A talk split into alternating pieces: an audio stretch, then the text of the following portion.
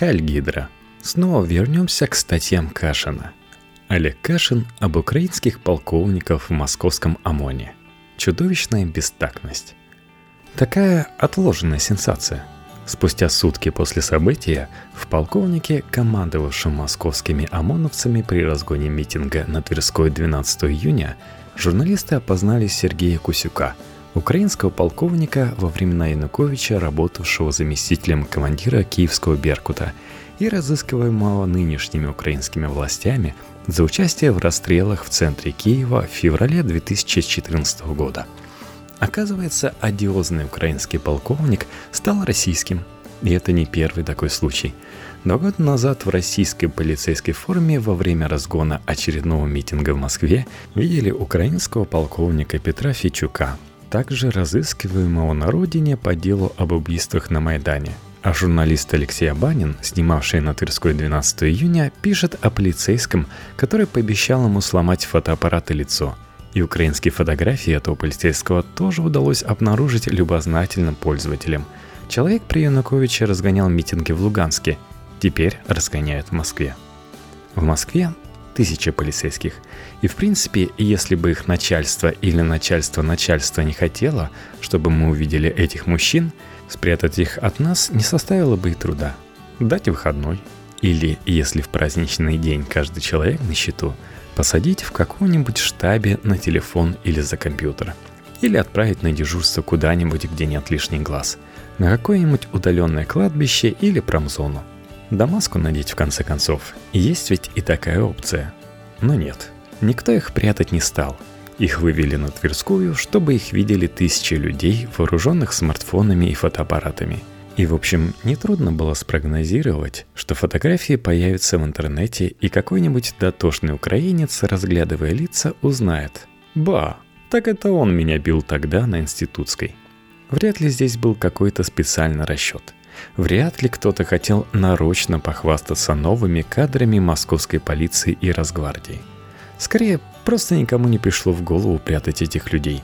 Никому не пришло в голову, что их появление на публике – может вызвать какой-то скандал.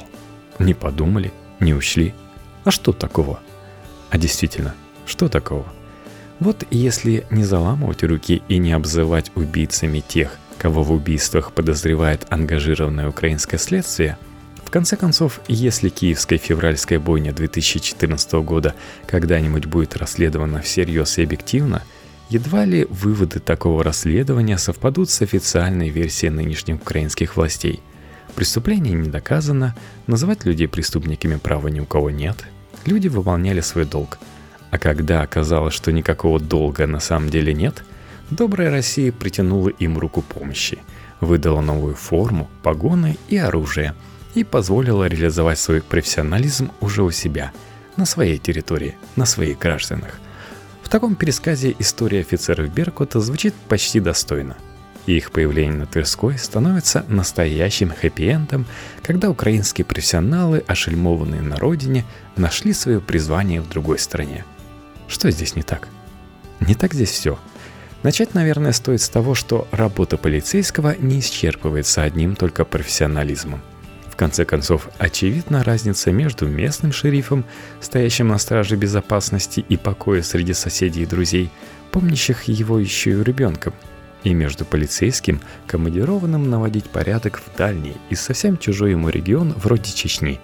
Кроме умения тащить демонстрантов в автозак и стрелять из пистолета, есть моральная составляющая, есть долг, выходящий за пределы обычной работы и зарплаты, есть присяга – в легенде о бойцах чеченского МВД, которые прячутся в московском президент-отеле, чтобы однажды выйти на разгон решающего протестного митинга, главная составляющая как раз вот это – непроговариваемое, про чужаков. Это может быть глупо и смешно, но если свой полицейский еще имеет какое-то моральное право поднять на тебя дубинку, то у чужака такого права точно нет.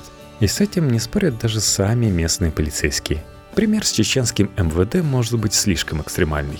Но известны случаи, когда в роли чужаков с дубинками оказывались и московские ОМОНовцы. Так, несколько лет назад, когда Владивосток протестовал против ограничений на ввоз импортных автомобилей, демонстрации автомобилистов разгоняли именно московские ОМОНовцы. И именно прилет москвичей как факт, а даже не то, что они делали, стал для Владивостока символом унижения и несправедливого насилия. Даже лоялистская комсомолка писала тогда о кровавом воскресенье и цитировала местных милиционеров. «Москвичи сегодня натворили дел. Они теперь уедут, а мы останемся. Наши многие ведь отказывались вообще выходить против горожан». Когда речь идет об украинцах полицейских – Неизбежны оговорки по поводу особой близости наших стран и народов, об условности и ненаделанности границ между ними. Собственно, это же и есть реальная причина войны. И о том, что Россия Путина так или иначе стала новым отечеством для тех украинцев, которых Украина объявила врагами. В известном смысле это так, но даже с самой радикальной позиции сторонников русского мира стоит ли начинать разговор о русско-украинском братстве с полицейских – в Украине действительно еще в самое давнее мирное время было достаточно местных активистов, недовольных способами государственного и национального строительства, людей, грезивших о русском Крыме, а Кашин, кстати, один из них, и о Донецкой республике задолго до 2014 года. Некоторые из них, как покойный Олесь Бузина, отрицали даже само понятие украинства и называли себя малоросами. Что с кем стало, рассказывать не надо. Бузина убит не только Бузина. Какие-то активисты сидят в тюрьмах, а те, кому повезло, оказаться на территории нынешних непризнанных республик, учатся теперь русскому миру в условиях максимально приближенных к боевым. Кто-то на передовой, кто-то на подвале, а кто-то уже ничему не научится, потому что лежит в братской могиле – так или иначе, ничего не известно о том, чтобы объятия российского государства были как-то особенно распростерты перед теми гражданами Украины, которые считают своим отечеством Россию. Все на общих основаниях, вплоть до судов об экстрадиции. Москва слезам не верит. Объятия распростерты, как мы теперь видим, только перед социальной группой «менты». И это не кажется случайностью – Просто то, что в официальной российской риторике называли русским миром, на самом деле мир ментовской. Интернациональная солидарность силовиков оказалась выше минимальной национальной солидарности. За все постсоветские годы Россия ни разу даже не попыталась стать родиной для всех русских планеты. Зато стала родиной для всех ментов. От них не требуется признание в любви к России – принадлежности к русской культуре и в приоритете Пушкина над Тарасом Шевченко. О них вообще нельзя говорить в привычных нам терминах «русский» и «украинец». Каждый из них прежде всего мент. Ну и украинец заодно, да. Люди по праву принадлежности к привилегированной опричной касте, получившие российские паспорта, командуют избиением людей, родившихся и проживающих всю жизнь в Москве – Пропаганда любит акцентировать юный возраст героев новой протестной волны. Школота, дети и так далее. Но стоит иметь в виду, что самый юный, даже десятилетний, если вдруг там такие были, участник этих протестов живет в России дольше, чем полковник Кусюк.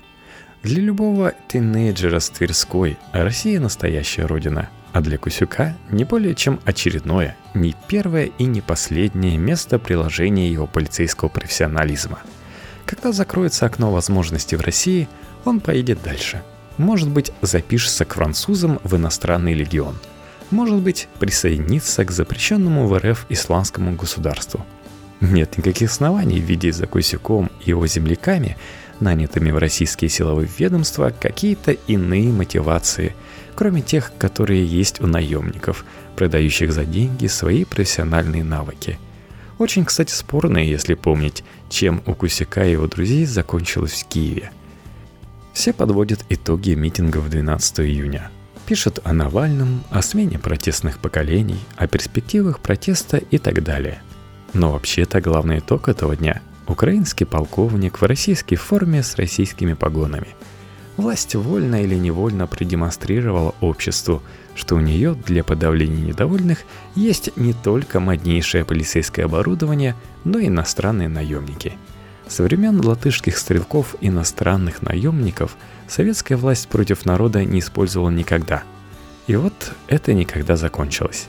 Велик соблазн сказать по этому поводу что-нибудь пафосное, что власть показала свое истинное лицо, или что она совершила роковую ошибку, или еще что-нибудь в этом роде, но нет, все проще – Власть совершила сейчас по отношению к обществу чудовищную бестактность. А вот бестактность как раз и становится источником самых роковых ошибок. Когда-нибудь они доиграются.